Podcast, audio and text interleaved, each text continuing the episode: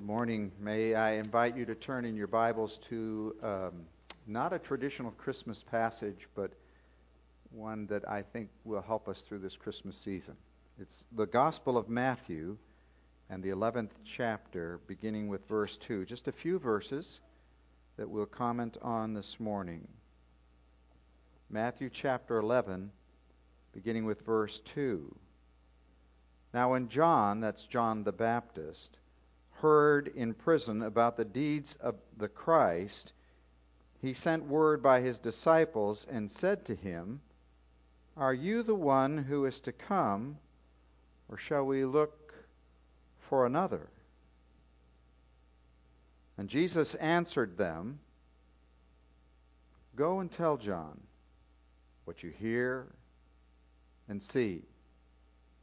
The blind receive their sight, and the lame walk Lepers are cleansed, and the deaf hear, and the dead are raised, and the poor have good news preached to them. And blessed is the one who is not offended by me. God's word for us today. Let me greet you this way today. Good morning, people of faith. Good morning, people of doubt.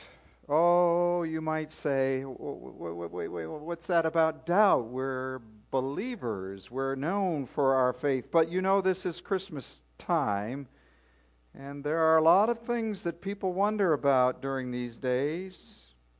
Christmas is a time of immense details. I heard you would be decorating, and you've done well.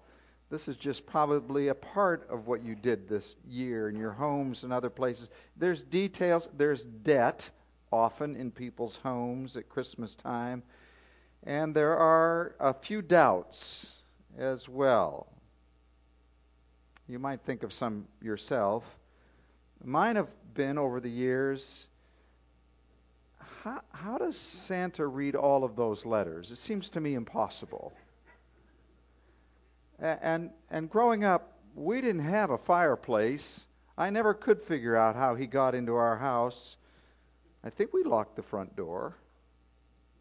And then we kind of move into what we consider this time the, the Christmas stories. And was Jesus really born on December 25th? How do we how do we know that? Or uh, how did God get that star to shine just in one place over Bethlehem? We call those questions, but for some, it gives them reason to doubt as well. Actually, doubts have been around for a long, long time.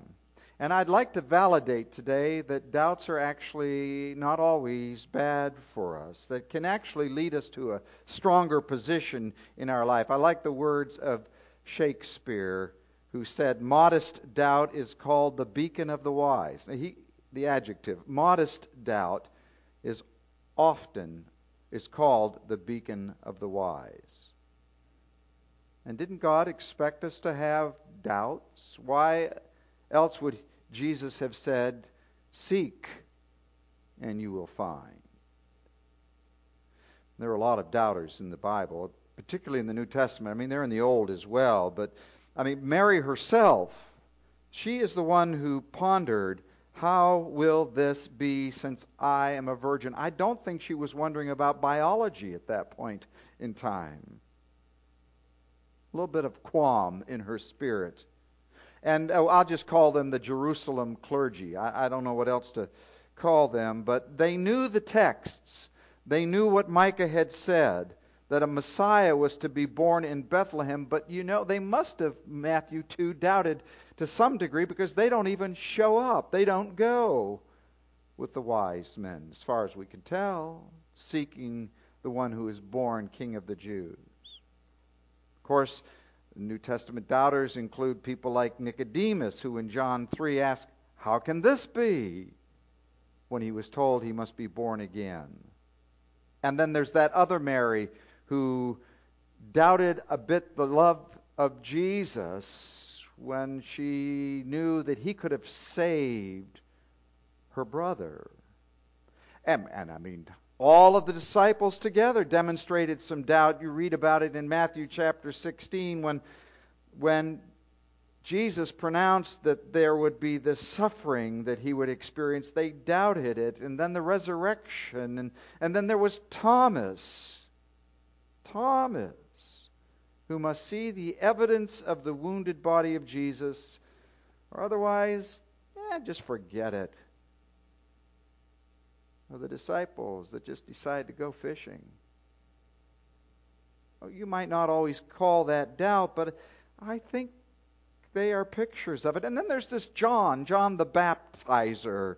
The Baptist, as people in the South certainly must call him that. They started denominations with his name in it, right? Johanan the Immerser. That this doesn't have a ring to it, does it? But that's who he was. And I'd like to just remind you of his story today. I'll share his account, then his confidence, then his confusion, and then Christ's clarification. I know this sounds long, but it's not. And then there are some implications for it for us today. So the account, the account, his story. We know quite a bit actually about John the Baptist. We know that. Um,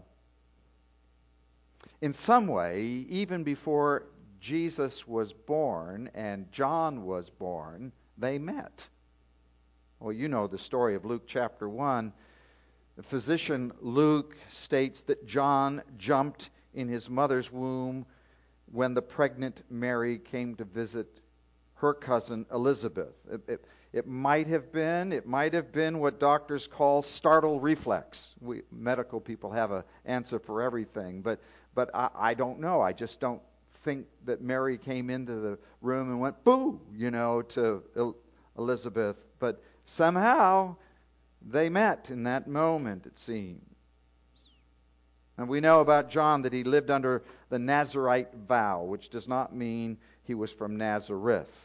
But it goes back into the Old Testament, you know, to Numbers chapter 6, and it means that John was consecrated he was consecrated. What did that mean? Well, for one, externally we know what it meant because it meant no haircuts would save him a few dollars, I suppose, along the way. He was the first century hippie, perhaps. Except for this, he never drank wine, never crossed his lips, no doobies or anything else that people might have smoked, I suppose. He, he was different. And, and we don't know this for certain, but there is good reason to believe that perhaps John and Jesus were together at one other point in their childhood, maybe when they both turned 13 because they were born within a few months of one another.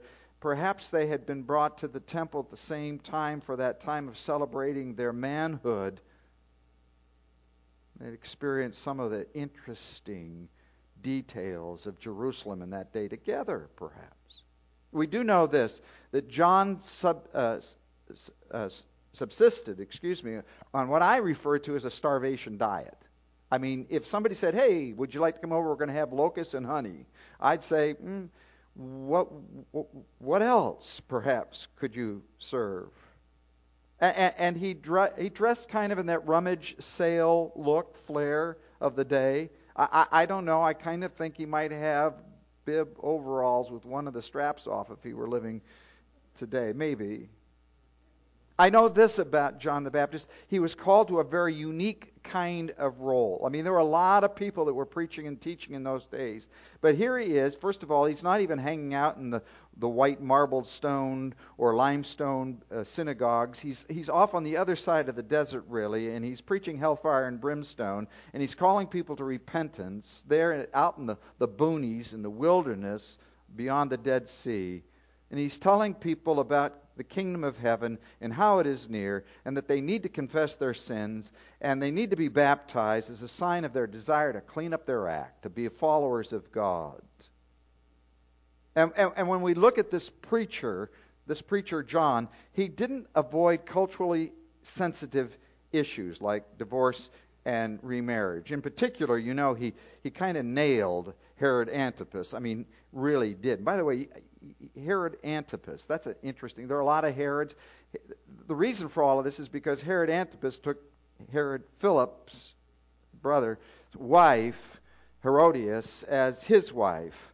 And uh, by the way, Antipas is from Antiper, Peter, and it means uh, against everyone. I mean, this is one mean dude, but John goes ahead and he takes a righteous shot at him for all of the sorts of things that he has been doing, and he really does commit kind of one of those death defying sermons at that point in time. And John preaches this way, and eventually, because of what he preaches, he ends up in prison. And that's where the story gets a little more interesting as it relates to our text today. Eventually, he will experience execution by the beheading, which is not a pretty thought for any of us, is it? So here's this story. For more than a year, let's remember this, for more than a year, according to Josephus, who was the historian of the time, John has been, has been in uh, Herod Antipas's uh, prison in Machaerus, which is uh, located on the far side of the Dead Sea. Uh, and uh, pictures, at least, of, that we have of that kind of place today are rather dismal, to say the least. Now, let's not forget that John has been faithful to the Word of God. Let's not forget that about him and to his calling. And yet he's experiencing such trouble. And sometimes we say, well, he just got what he deserved about people. But you can't say that about John the Baptist. He's not getting what he deserved, at least not from our perspective, because if he deserved that, then what would the rest of it, us experience? And I, I just wonder what that might have been like for him. Not for a few days, three days in prison, or five weeks, but we're talking for a full year. And I wonder, did he sing the songs? Is it well with it, is well with my soul, or, or Job's version of it. He gives and takes away. Blessed be the name of the Lord. Or perhaps that very pronounced text from Job chapter 13, though you slay me. I mean, could he sing those kinds of things? We, we, try to identify in our own hearts what we might experience, and I would be just saying, could you use just a little bit of help, God? Just a little bit. I mean, can you imagine being in a prison, an ISIS prison? You'd just be waiting for the SEALs to show up, right? To get you out. Where's America when we need them? Or, in this case, Jesus. I mean, I, I've preached about you. Where are you? So let me mention, as we move from the account into a look at John's confidence, when John heard what Jesus Christ was doing, he sent his disciples to ask him. And here's the question again Are you the one who was to come? Are you the one who was to come, or should we expect another? John's in his, he'd make a great millennial. He's in his uh, his 30s, early 30s, and he's wondering. Maybe he's doubting. I'll, I'll tell you a little bit more of the story, but, but I gotta, I, I've got to interrupt it with this word about John's confidence because it's there and it's oftentimes overlooked. So look at this with me. Let's review his confidence as well. I want to help us see that John does not doubt who Jesus is. Did you hear that? I want us to see that, that that John does not doubt who Jesus is. Look at verse 2. Now, when John heard in prison about the deeds of, it says, the Christ, and you know, you've been taught this before, that means the anointed one, the Christ, the one who was the Messiah, waited for. He's not doubting who Jesus is. I mean, that would take us back to places. I'm so delighted that we read some of the uh, the, uh, the prophet Isaiah today. But take us back to Isaiah chapter 11, certainly, where we get a picture of of who this Messiah would be. So the the question was what? The question was, are you the fulfillment of the prophecy? We'll come back to that. Are you the fulfillment of the prophecy, the, the whole story? So you think back to the time when John preached and then his interaction with Jesus, and you note the, the co- comments and the commitments, really, that John made. And so, just for a moment, turn with me back to John chapter 1 because you, you, you've got to see this, not just think about it. This is this is an amazing story. John chapter 1. John chapter 1 verse 21. Uh, people have come to John actually and said to him, they asked him, What then? Are you Elijah? He said, Are you you're asking me if I'm Elijah? No, sorry, not Elijah. Well, then are you the prophet? Who's the prophet? Well, that's the Messiah.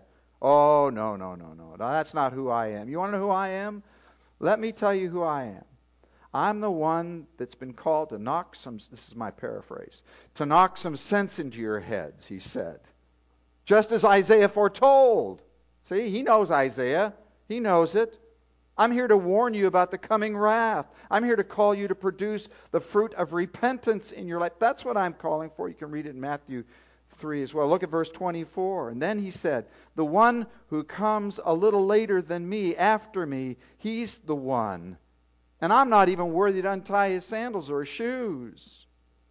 See, John is absolutely certain at least at this point in his life, that the Messiah was alive and that he was going to show himself. He was, he was going to be seen. And John's job was to get people ready for that. That's what he was there for. So the next day, now down to verse 29, the next day, he saw now, we believe for the first time in their adult life, perhaps, the next day he saw Jesus coming toward him and he said, Look at those words. Behold, when you see the word behold, that's a very important, like, it's not, hey, did you notice? This is like, this is central truth here. Behold the Lamb of God who takes away the sin of the world. That is something only the Messiah is called to do. It's kind of like he says, let's put them together for the Lamb. Now, this is why he is confident in Jesus. Not because Jesus looked like a lamb or the Lamb of God or God. It's because he has, he has been told a truth inside of himself. He has the inside scoop, literally. The one who sent me to baptize people with water, he told, that the man or who, on whom you see the Spirit come down and remain is he who will baptize you with God, the Holy Spirit. And then, like a person in court, he swears on his oath on a Bible and he says, I have seen and I testify that he is what? The Son, verse 33 and 34, the Son of God. You hear any doubt? I don't. I mean, he is confident. He is confident that Jesus is the long awaited king, that he is the one that is promised in the Garden of, of Eden in Genesis chapter 3, verse 15, that he was, revealed, he was revealed now in time, in time and history. He believes this, that this is the Messiah, this is the deliverer, this is the Redeemer, this is the provider, this is the banner, this is the Lord of Lords. This is who he is. We must not miss this. Though John has not spent much time physically with Jesus, he's not wavering. So, why the question? Why the delegation sent off to deity? He believes he's deity. The question is here because he wonders is Jesus all that was needed? Or promised. He wonders. So that leads us to the confusion. Back again in Matthew's account. Now to verse 3. Are you the one who is to come? Or shall we look for another? The key word is the word another. Perhaps you've heard this before. John had a choice of a couple, or Matthew, excuse me, had a choice of a couple of words. John as he spoke them. One would describe somebody like you, the other is a word that would describe somebody unlike you. He chose the latter. In other words, are we to look for somebody that is um, able to do something or going to do something that you apparently are not going to do because he's confused. He, he knows Psalm 2. He knows the ancient writings. He knows that God will install his kingdom Zion. He knows that God will make the nations your inheritance of this Messiah. He knows, verse 9 of Psalm 2, you will rule, oh, rule with an iron scepter. He knows all of those kinds of things. It doesn't seem like that's who you are. It seems like well, you know, you started with all up with a bang. Read this early in Matthew, beginning with chapter four. He does all kinds of miracles. Jesus does.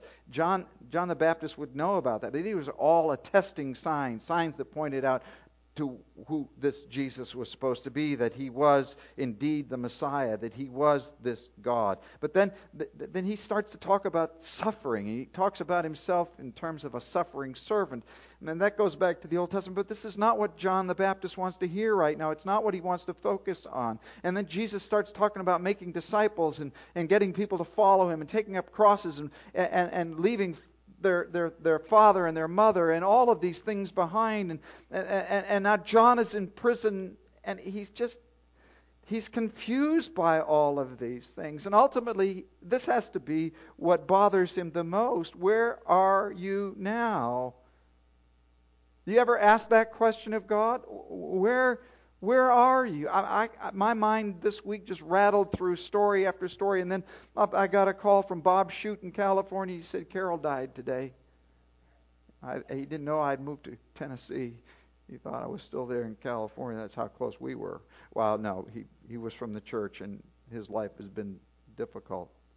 Imagine what that was like. Where are you, God? She was 60 years old.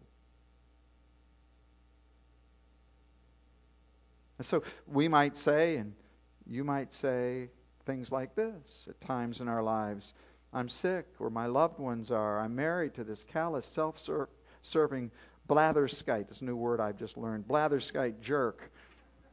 There are a few of them out there. I, am caught in a squeeze at work, and I, I'm really losing. Our finances are a mess, and even David Ramsey can't help me, it seems like. Where are you Jesus? Are, are, you are you the one, or are we to be looking for someone else? Is there another way? Maybe religion, God, Christ, isn't going to solve my issues. Maybe Jesus isn't the answer for everything, just eternal things. People ask those kinds of questions. Here what happens here's what happens to them. They move from faith to unfaith. People talk about that from time to time. Dallas Willard certainly talked about how people move to unfaith. Are you the Christ? Sure, you're the Christ, the Messiah. Does that make a difference in my life? Sometimes we're not so sure. We wonder. Is there another? And so, what are we looking for in America today? Are we looking for relief? A break in the action, a time when things ease up a bit. What are we looking for? Get out of jail card free. All kinds of things our culture is looking for right now. We're supposed to stop and smell the roses, but you know, sometimes it just smells like manure. That's all it smells like. Good things happen, but they don't always happen to us and we think we've paid our dues. We thought we'd been faithful. John the Baptist was faithful. He really was. So there's some confusion. But there in this passage, of course, is clarification. And it comes from Jesus. And it's about who he is. So look at verse 4. Jesus answered them, the John the Baptist disciples. And he doesn't say, I'm the one. Of course I'm the one. You know, you guys ought to get thrown in jail too for even asking such a dumb question. He doesn't say that. Hey, you can read this. Yeah, I, I, Charlotte and I flipped a, across two different uh, sermons this morning as we rode the 20 minutes or so that it comes up here. One, this guy was just yelling at us the whole time, and I thought, I probably wouldn't go there. I don't know who that is. I don't know where he's from. I probably wouldn't go there. Then I listened to Warren Wiersbe, who I think he's in heaven, but you know we can play their sermons forever. So, uh, and here was this thoughtful, and I thought, oh yeah, that's. I think that's how Jesus was maybe talking to. That's just my perspective. He doesn't say I'm, I'm the, I'm the one. Everybody knows that. But what does he say? Look at it. He says, go back and report what you, two words, see and hear. See and hear. Say, wait, what? You want me to, you want us to? Jesus says, tell them what you see and hear. Some of this is obvious. Some of it is obvious when they see and they hear.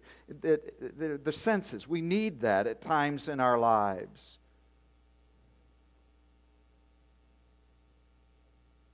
But sometimes it's not so obvious the things that we see and hear. So Jesus makes a little bit of a list for them. He talks about the blind and the lame and the lepers and the deaf, even the dead. All of these acts of mercy, all of these miracles will point to one truth that's Jesus is the one. They will authenticate who he is.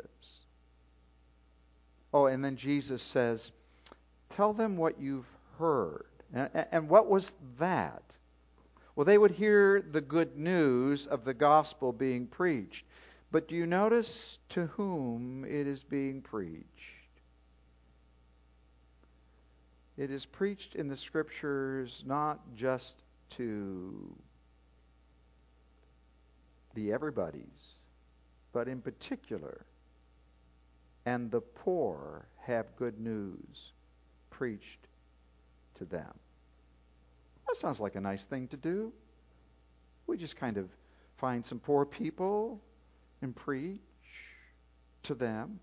But this is very telling. This is very telling about who Jesus is. Though, though, Christ brings redemption to all mankind and wishes none would perish, interesting to me, he adds in this statement to the disciples preach the good news, the gospel to the poor, the hurting, the wretched.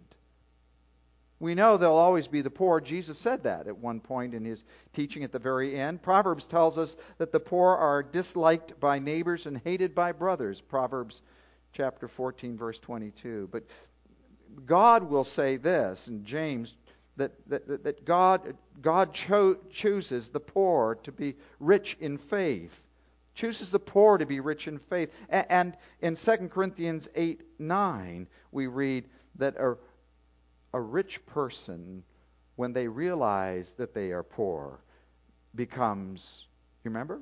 Becomes rich. Becomes rich.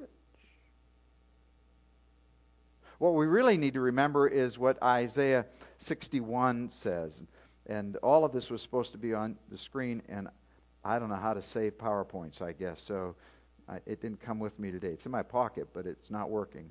So I'll, I'll, I'll read Isaiah 61. Listen to this. The Spirit of the sovereign Lord is on me. Who is that? Well, he's speaking on behalf of the Messiah. Is on me because the Lord has anointed me to preach good news to the poor. You make the connection? Make the connection between what Jesus says to John the Baptist's disciples, and once said to John the Baptist by them, and what we find back in the and in Isaiah. And that's how it all began. I mean, boy, those those power singers. I mean, you guys are good, but those angels, they really good singers. And they and they sing to shepherds and and God sends this child to, to Joseph and Mary. I mean, these are humble people.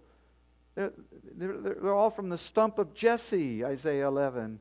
Isaiah wrote in Isaiah 35, verse 5 Then will the eyes of the blind be opened, and the ears of the deaf unstopped. Then will the lame leap like a deer, and the mute tongue shout for joy. Water will gush forth in the wilderness and streams in the desert. I mean, this is coming to the poor. Doubting John. Doubting John. Tell doubting John to add it all up.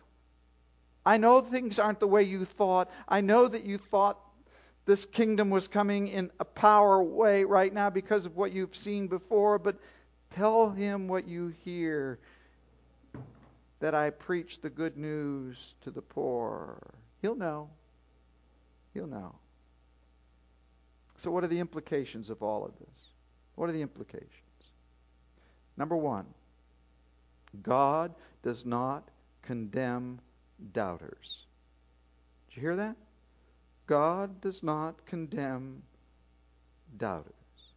There were some guys in the boat, and he talked about their faith, but he didn't condemn them. Everybody knows the little chorus Don't be a doubting Thomas. Boy, we're hard on Thomas. Go back and read the stories of Thomas. Jesus said, ah, You're blessed, but you'd be even more blessed if you didn't have to see this. Touch it. Touch it. It's okay. Go ahead, touch. There are reasons why people doubt. Sometimes they can't connect science and faith. Sometimes it's the issue of hell and why it exists, and really, that's what's going to happen to people who don't believe. Others, they can't figure out why God allows suffering in general.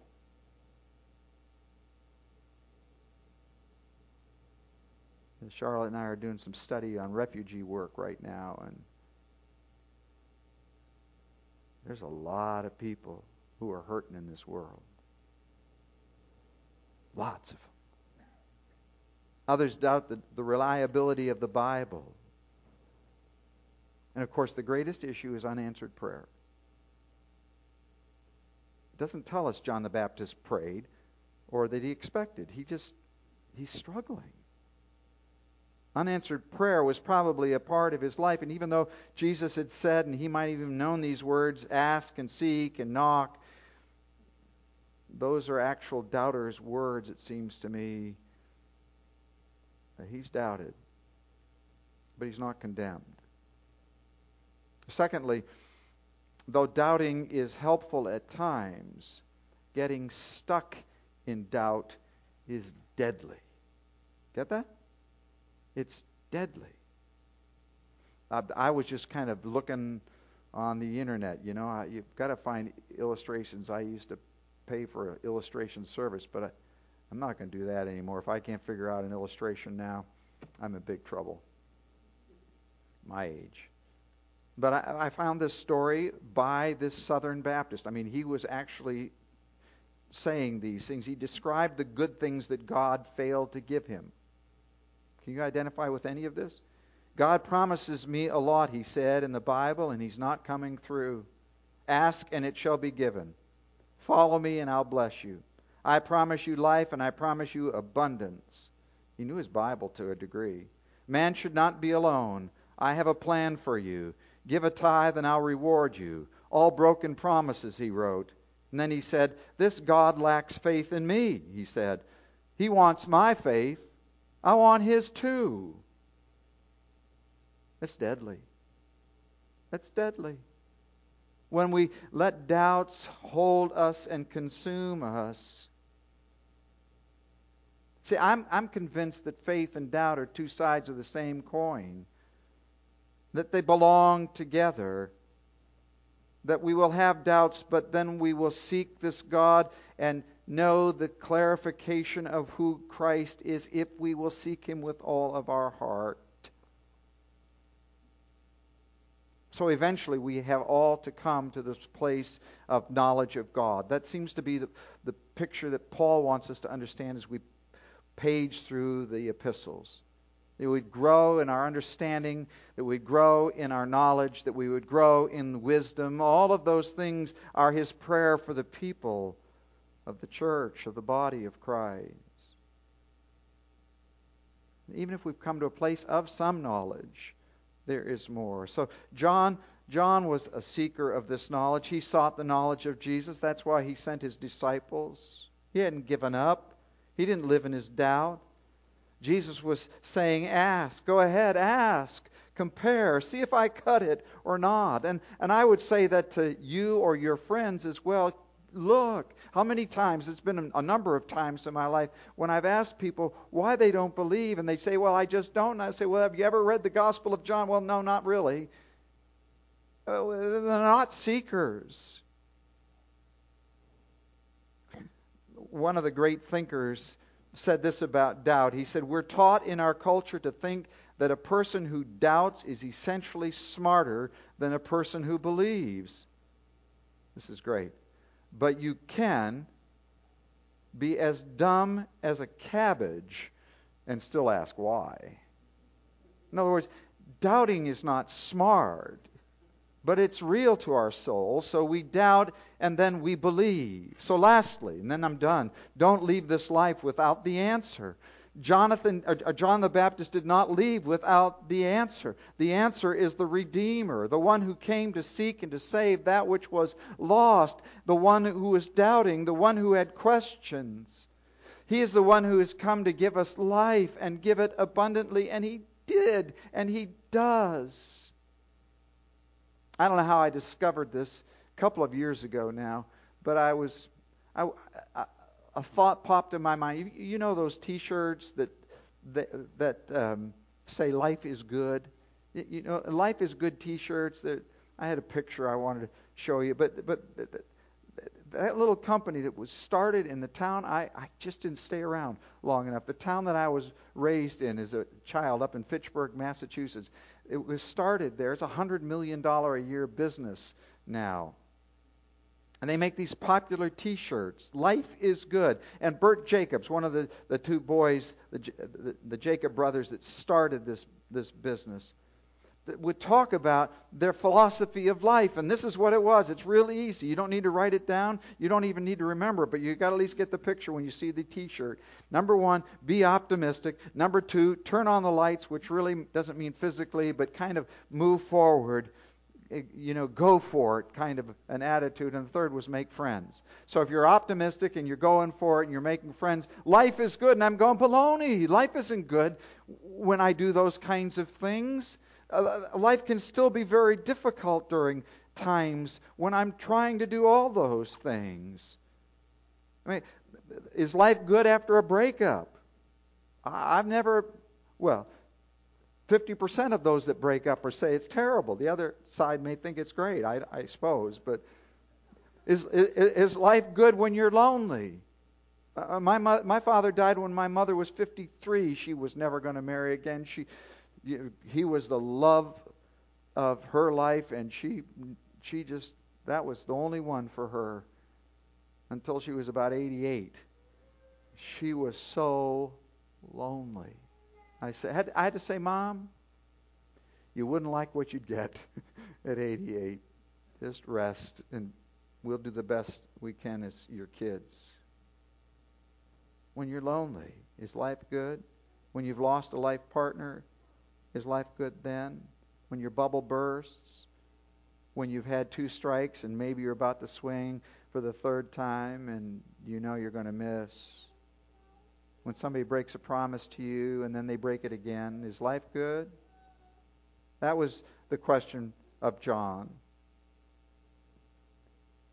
Is there a wonderful life? Or is it just a Christmas story?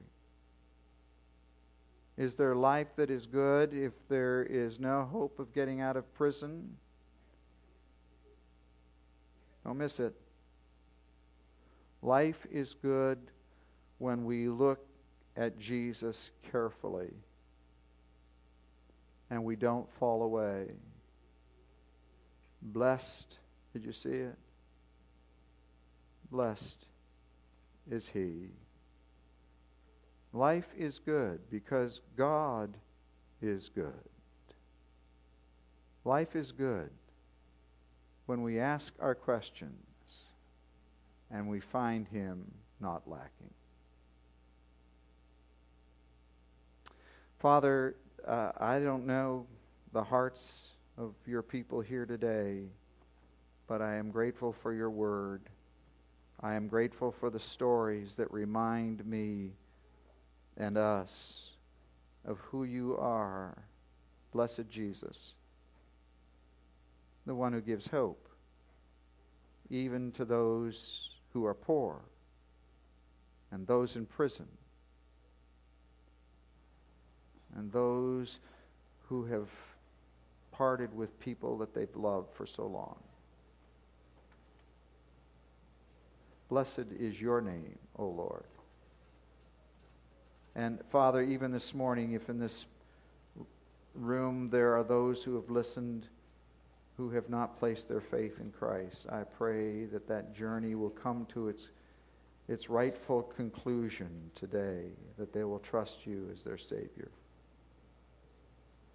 Because you are the one who makes life good.